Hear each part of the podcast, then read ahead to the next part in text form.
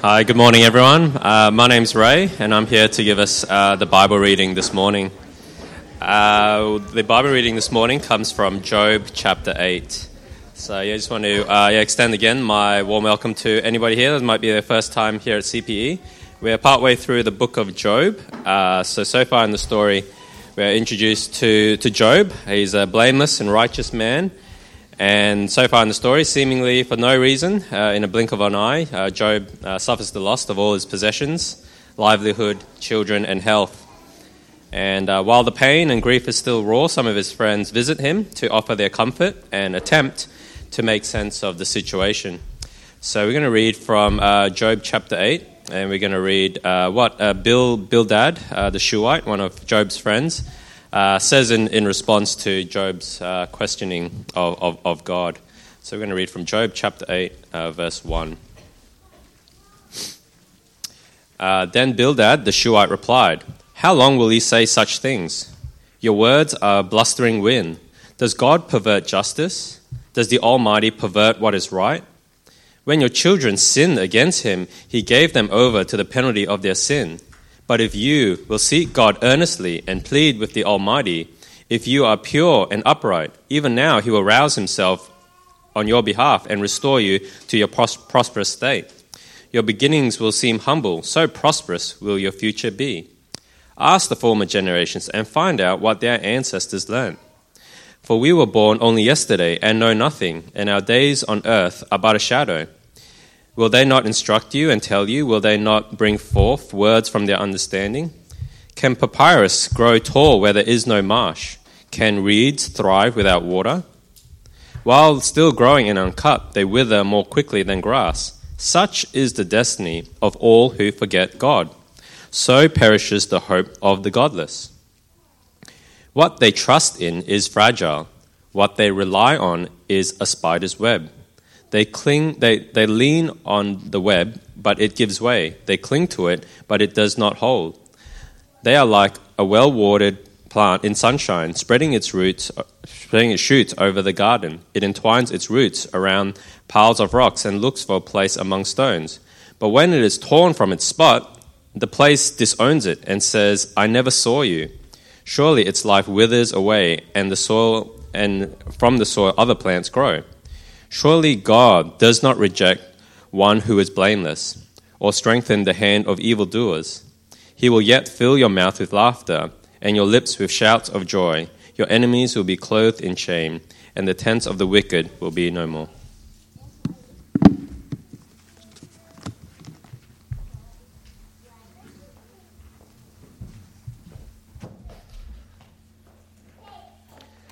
All right, good, good morning, church. It's good to be back here and to, to get stuck back into Job again as well. Uh, now, if you have one of these booklets on you, do grab them out. Um, again, really helpful way to kind of keep track of uh, your notes during this series and to uh, follow along with that. Uh, some more spares down the back, pens, Bibles, whatever you need uh, to follow along. Do go and take advantage of that.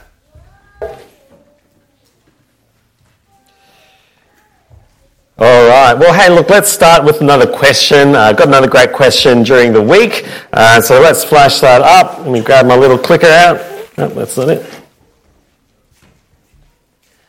All right. It looks like God has brought Satan's attention to Job first. Now, how could I humbly reconcile this with the observation that God's all wise and loving character?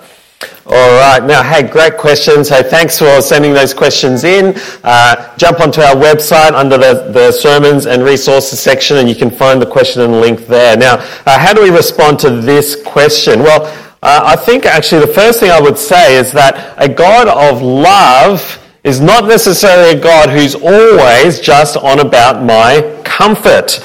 Now, to illustrate this, now, uh, in my own household, I don't always give my children what they want. Okay, there's times where I actually will say no to them about things or will get them to do something that's actually uncomfortable for them. Maybe it's getting to clean up for after themselves. Maybe it's to go and do some homework or maybe it's learning for them just to put off instant gratification. Now, that isn't because I don't love them, but actually because I do. Now, they won't see it that way. They don't have the life experience that I do. Uh, they uh, don't have the maturity to understand that there are some things that might be hard or awkward that you just need to do. That doesn't mean that I'm a grumpy, grumpy dad all the time. In fact, I try to be uh, overwhelmingly generous to them at other moments. But the point is that in God's own love and His wisdom, sometimes maybe He actually makes life harder for us, not easier. He might take away something that I value for my good. Or maybe he actually will uh, do something for the sake of the gospel.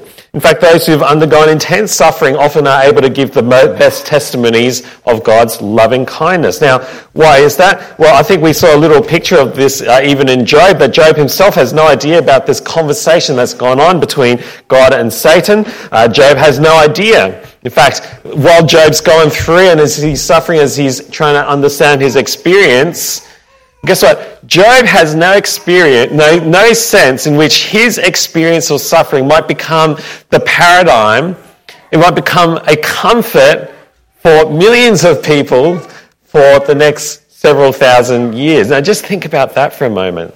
That Job's own suffering would give comfort to people, millions of people, uh, on and beyond his life things that Job could never have understood. Now, that's all stuff that kind of goes beyond our thinking, but just to sum up, just because God puts us through suffering, I don't think that contradicts his love and his kindness for us. Now, I think that actually leads us rather well into today's sermon, uh, and maybe you had a good discussion there about what you think, whether you think people get what they deserve in life. Now, I was reading this uh, forum. Uh, uh, they called it instant karma. It's, just, it's, stories about people who got what they deserved very quickly, and uh, uh, it was quite an interesting thing. It was often filled with like dash cam video. You know, the bad driver who's kind of swerving in and out of traffic, who's getting in your way, and you have that experience. So you're like, man, I wish a cop car would just turn up right at that moment. And uh, and we, I reckon, we kind of rather enjoy people getting what they deserve, don't we? We enjoy it when uh, people who do bad things get what they deserve, and we kind of gladly cheer on those kinds of videos. But uh, we kind of call it karma, don't we? Karma. That's obviously it's taking an idea from, from Buddhism, Hinduism, and some of those Eastern religions about getting what you deserve. And we kind of love the idea of a karma universe because, well, everyone gets what they deserve. If you're kind and good to people, you'll receive things back in good. Now, in Buddhism, it's actually about really about rebirth. You know, you live a bad life and you come back as a cockroach or that kind of thing. Now, you get that kind of idea, right? And there's something comforting about it because it means people will always get what they deserve. No one will get away without evil, and good will be rewarded. Kind of a, seems to be a good system for promoting good behavior, don't you think? But do we always get what do we deserve? When things are going well for us, we might cheer on this idea of karma. But what about when life's not going so well? Would you also say that you deserve it. See, I think suffering presents something of a problem for this idea of karma, both I think Western and Eastern versions of it, because, well, if suffering is always connected to our own action and desires, a consequence of something we've done, then we are indeed always responsible for our suffering. Now that brings us to Job's friends. Now, Job's friends, as we remember from last week, we were briefly introduced to them. Uh, they were the ones who came and sat silently with Job for seven days, uh, which was actually a very kind and sympathetic act. But after Job uh, speaks, and we saw his lament last week, his friends now start to engage in a conversation with him.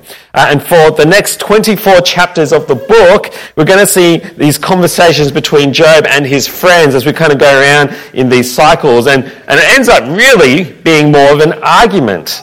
Now, as we look at Job, we're not really doing justice to it today by just looking at a few snippets from those 24 chapters. Uh, this is definitely the part of the book that you want to go back and take your time with and to read and to really get a feel for the kind of back and forth between uh, the friends. Uh, it's definitely something you want to take more time with. We'll look at some more chapters in life groups as well. But the pattern of the book kind of it goes through three cycles Three cycles of three friends getting to say their little bit and Job getting to respond each time.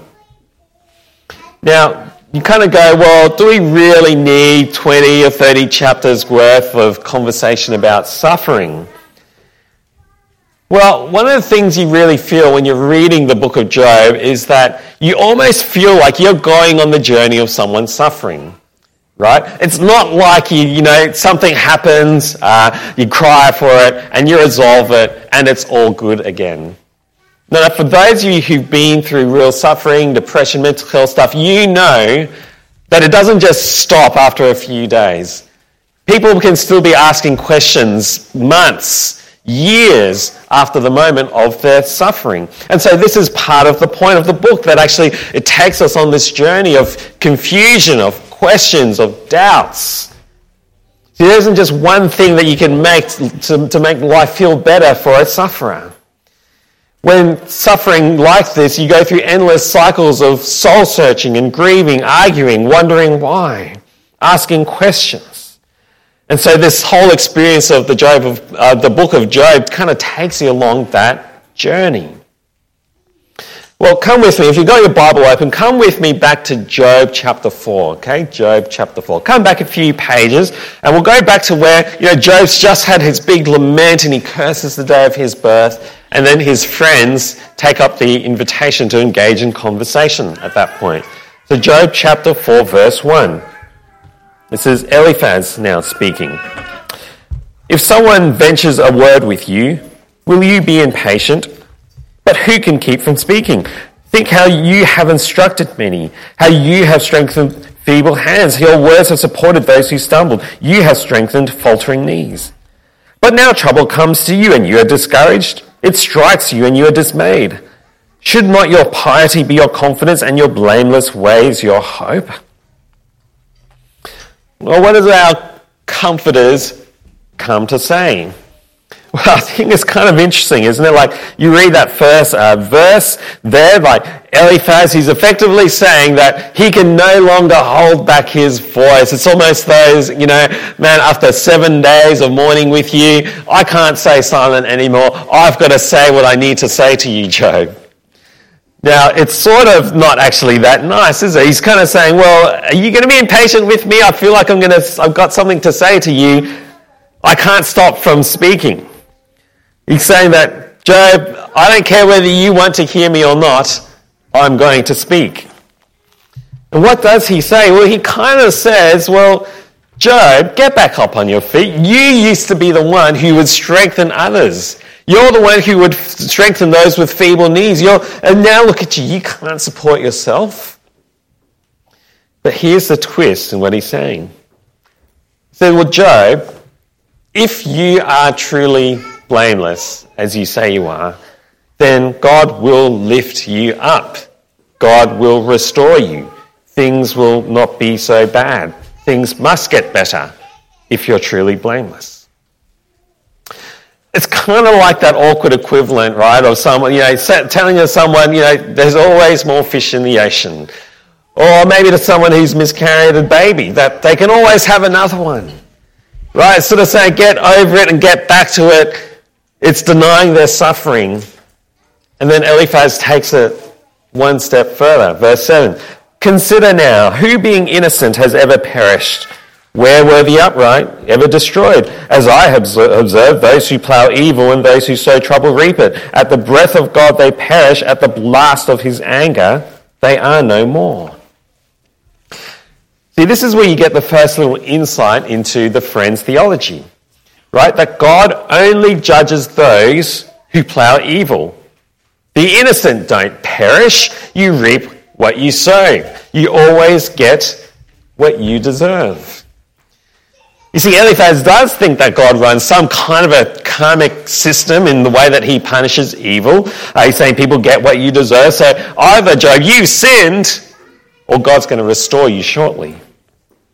Now we know that Job isn't suffering because of sin because God tells us in the, uh, back in the first chapter. It's not that Job's perfect, but actually there's nothing in his life that really made it worth the kind of uh, suffering that he's going through right now. Now let's just think about the effects of those words for a moment. Do you think they're kind? Are they patient? Is this the, the, the words of someone who's wanting to enter into Job's suffering? No, in fact, actually, what we see, what happens in the next few chapters is as Job replies, we find that actually Job now starts to start questioning himself. Right? And he's speaking to God here. Job says, Relent and do not be unjust. Reconsider, for my integrity is at stake. Is there any wickedness on my lips? Can my mouth not discern malice? And then in chapter 7, if I have sinned, what have I done to you? You who see everything we do, why have you made me your target? Have I become a burden to you? Now, Job himself, he starts questioning himself thanks to the, uh, the underhanded accusation from his good friend Eliphaz. See, the friends are very confident in what they know, that this is how the universe works. It's a strict rule that suffering is a judgment for sin. Nothing more, nothing less. Now let's go to chapter 8, which is the passage that uh, Ray read out for us. Now, uh, I don't know if you noticed right at the very start there, uh, he has more or less a bit of a slur against Job straight away. Uh, chapter 8, verse 1. Chapter 8, verse 1. Then Bildad the Shuhite replied, How long will ye say such things? Your words are a blustering wind. Does God pervert justice? Does the Almighty pervert what is right? When your children sinned against him, he gave them over to the penalty of their sin. Oh man, like Bildad, did you see what he just did? He said, Your children were sinners and they faced the penalty for their sin. You reckon that's what Job needed right now? I don't think so.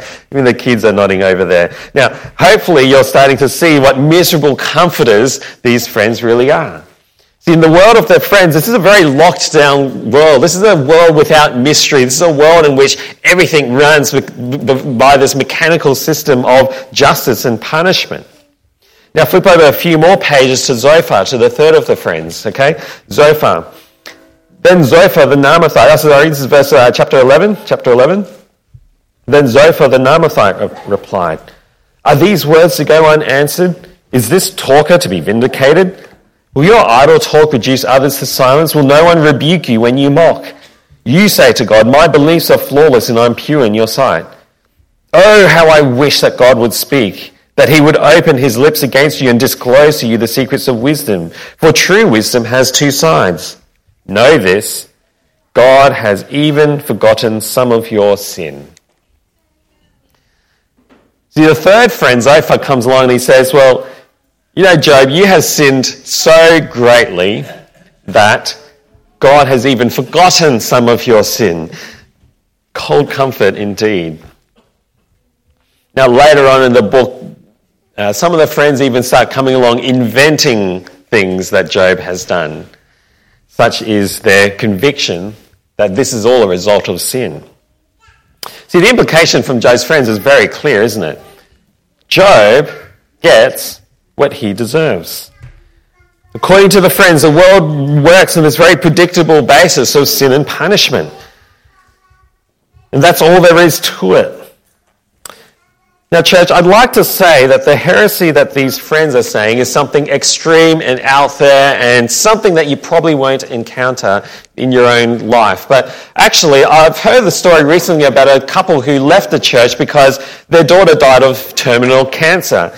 And what they said is that all the comfort they received from their church is that if they had enough faith, their daughter would get through this. And lo and behold, this uh, cancer turned terminal and the daughter died. You see, the messaging to them was that, uh, that God blesses those who have faith. And that's how things work. That's how the world works that God had plans to bless them. And if they trusted in Him, that God would then bring about the healing of their daughter. Now, of course, that didn't happen, and so they very promptly left. In fact, see, this is a very, it's a very kind of, it's the same version of the same thing, isn't it? A thing that we might know known as the prosperity gospel. It seems attractive at first, right? God's got a plan and a purpose for you. Sounds good so far. But what is God's plan and purpose? God wants you to be able to live your best life, to live the blessed life. So what happens if your life is a disaster? Well, if your life is a disaster, then, well, then that's because of your unfaithfulness. The church, it sounds very attractive, but it's pastorally destructive. It's, uh, it's, the best heresies are always half true. See, the friends here give a very good account of God's justice, don't they? God punishes evil and rewards good. God sees all and knows all. Therefore, the world runs on a strict pattern of punishment and reward. It's a karma world, according to the friends. And see, even today, people still get those things out of whack. We still kind of emphasize half of the truth at the expense of the other. See, have you heard it said recently? Well, God is a loving and inclusive God. He doesn't judge sin. Or maybe it's the other way around. That actually God is an exclusive God, a God of judgment and wrath, and everything's black and white. And so all the problems are with the world out there. And they emphasize God's exclusivity and not his love. See, in all of this, there's no category of undeserved suffering. In the rule book of the Friends, there's no thing called undeserved suffering. There's no uh, broken, fallen world in which things happen to good people, where undeserved suffering can happen simply as a consequence of living in our broken world. So, church, before we move on from the friends, I wanted to stop and reflect on uh, what we learn about them sitting and, and, and what do you say, or what rather, what not to say to someone suffering. I'll bring up this slide here. Here we go. Now, I think there's a whole bunch of things that they do wrong there, and they're very clearly done wrong, haven't they? Now, first, they grow impatient with the sufferer, don't they? You know, as Job wallows in his self pity and he curses his birth, he asks questions, he expresses doubt, What do they do? Well, they end up making accusations against him, right? The friends don't have any patience to sit with a sufferer as they go through these processes, even as, as, a, as a sufferer might go through discomfort and their own uh, uncomfortable questions. There's no room for that for these friends. Now, number two, you notice that they really try to explain all the reasons for his suffering. Now, to their credit, they did sit with him for a week, but as soon as Job spoke, they took that as an invitation for an explanation for why he's in his predicament. Then, furthermore, they then jump very quickly to their theology of sin and judgment, right? It feels godly sometimes to actually speak truth into that situation, but not only were they speak, preaching the wrong gospel, they actually, I think they're also preaching at the wrong time. Someone who's just lost everything children, goods, everything. Seven days is not mourning, is not much time for mourning. But it does get me thinking where might we jump? Maybe we won't jump to a theology of suffering and, and uh, sin, but we might be tempted to want to speak about God's sovereignty instead. Now, that's something that people can arrive to much later down the track. And then, last one, point four, they promise deliverance. You know, Job, if you're so blameless, God will restore you. Things will be okay. Now, as it turns out, God does eventually come for Job's deliverance. But the way that they, the, the friends speak of this is that God's a cosmic vending machine. He's there to make our lives comfortable. And so, for you who are so blameless, Job, God will come to your rescue soon, surely. No, friends, what they did was to kind of hold out hope that they couldn't possibly promise, and they kind of minimize the experience of what Job's going through. So, what might we say instead? What might we say instead? Number one, what to do if someone's suffering? Just be present. Be present and mourn with those who mourn. See, I think the friends actually did do something well, at least for the first seven days. They just turned up and they were present. They didn't have to say anything. There was something costly about actually going to someone in the midst of their suffering and to be there. Now we might want to be avoided because it's awkward because we, you know, maybe you've just heard, you know, four things not to do and you feel like, well, I don't want to go there and say something wrong. But actually just being there and being present, your presence is very powerful. Number two, Be quick to listen, but slow to speak. See, when you listen, really listen and try to understand, acknowledge their feelings, paraphrase what they've said to you so that you show how much you've been listening and understand, show your appreciation for them, even just being able to express what's gone on for them. And don't offer solutions, make it about yourself. Don't try and compare this to someone else's pain or minimize their emotions. You know, many a depressed person has been told to snap out of it, go get some more sleep, or whatever simplistic solutions. No, no. When we offer cheap solutions, we divert attention away, we minimize or dismiss what they're going through. None of that is helpful. Point four offer some concrete support. Is there anything I can do? Is actually phenomenally overwhelming for someone in deep suffering. But offering to do something, a meal, to go for a walk, and be okay if they say no. But finally, you might be thinking, well, surely there is a space to say something, isn't there? And there is. There is. This is a phrase I picked up actually from some hospital chaplains who, this is their job day in, day out. They go around to people, patients who are in hospital suffering. You see, they say truth comes in timing. When someone's in the midst of their struggles, there's nothing that you can say that can make them feel better. In fact, there's nothing you can say that will even probably register. Instead, hold it back. Hold it till maybe there's an invitation to go there. To the person themselves, bring out some of those bigger issues. Do the people need to hear the gospel? Yes. Do they need to be assured of God's character? Yes. Do they need to know that there might be a greater purpose in the pain? Well, yes. But that moment might not be right then. That moment may come down the track. See, I think this is a, Job is just such a fascinating entry into this moment, this space, something that we will all experience personally as a sufferer or as someone trying to support and help and, and, and comfort someone going through suffering. I think it's a fascinating uh, indictment against these four friends, isn't it? In the way that they approach it. Not just in what they say, but in how they say it. And I think actually, uh, to be a good, loving, caring person is to actually take your time to enter into it, to be present, and not to try and fix everything. All right, well, back to Job. Back to Job. You see, we said as we've gone through Job, we've heard Job's cry, cry for justice. We've heard the uh, lack of understanding of undeserved suffering. Uh, we've heard the hope and the desire for deliverance.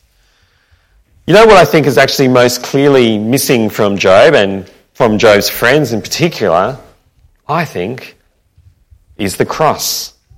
Is the cross. See, Job is crying out for God to vindicate him.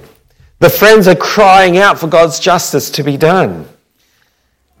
Well, church, in the middle of the Bible. In fact, in the moment, the key moment on all history is a moment where God brings both his ju- judgment and his mercy together.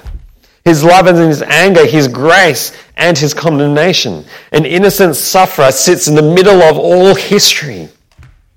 You see, what seems to us to be contradictions, God actually shows in the mysteries of all eternity that actually they were working together to bring about salvation for sinners like you and me. See, Peter uh, actually writes this about Jesus and his undeserved suffering and how we are to em- emulate that. He said this For it is commendable if someone bears up under the pain of unjust suffering because they are conscious of God. Verse 21 To this you are called because Christ suffered for you, leaving you an example that you should follow in his steps. He committed no sin, no deceit was found in his mouth. When they hurled insults at him, he did not retaliate. When he suffered, he made no threats. Instead, he entrusted himself to him who judges justly. He himself bore our sins in his body on the cross so that we might die to sins and live for righteousness. By his wounds, you have been healed. For you are like sheep going astray, but now you have returned to the shepherd and overseer of your souls. See, at the heart of the universe is an innocent sufferer, God's one and only Son, who is nailed to a cross, where God's mercy and his justice come together. And so instead of needing to have this rigid view of God's justice and punishment, we actually see that actually at the cross is a, is a center of a man who bears our punishment so that we can be healed. That as his wounds, it's actually from his wounds that he heals us and that he actually deals with all of any possible sin that we might have, that we might have um, committed. You see, church, you know what? Christianity is utterly unique. And this is why. Because it's the only religion, the only religion in which God comes and enters into our suffering world. He enters into it by suffering it himself. He doesn't stand aside to the world's suffering as an observer or as a judge. He enters into it, and by entering into it, he brings about the healing of our wounds and forgives our sins. God walking alongside it, he, alongside us, healing our pain and our suffering and our sin. See, church, the karma world is one in which everyone gets what they deserves. And you know, it sounds great and it's simple and it's clear, but it's ultimately cruel. It is ultimately cruel.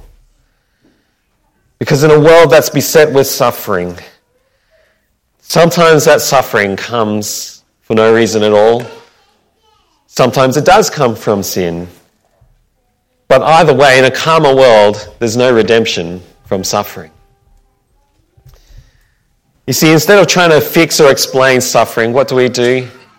We follow Christ in his suffering, the innocent sufferer who brings life and healing to our world.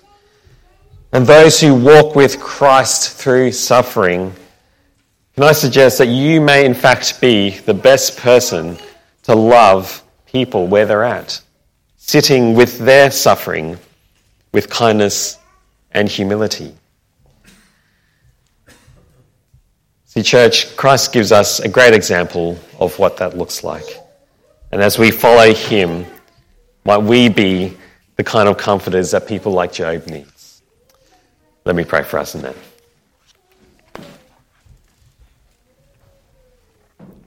Heavenly Father, Lord, we come to you as broken people who live in a broken world from which many of us are suffering. But Father, we see and we appreciate that you are not a God who stands aloft, separate from our suffering world, but Lord, as one who has entered into it. Father, we praise you that in the mysteries of our universe, we see this mystery unveiled. That you sent your one and only Son into the world to die as an innocent, undeserved sufferer Yet as he does, does so, Lord, he heals our wounds, he enters into our suffering, and he forgives our sin. Father, we praise you for the Lord that we have. We praise you for this man of sorrows. We praise you, Lord, that we can find our peace and comfort in him. But Father, as we do uh, go through suffering, as we comfort those who are suffering, might we continue to follow in Jesus' footsteps, into, entering into that suffering, heal, bringing healing instead of judgment because of what Jesus has done for us. And we pray all of this in Jesus' mighty name. Amen. Well, church, why don't you take a moment to reflect on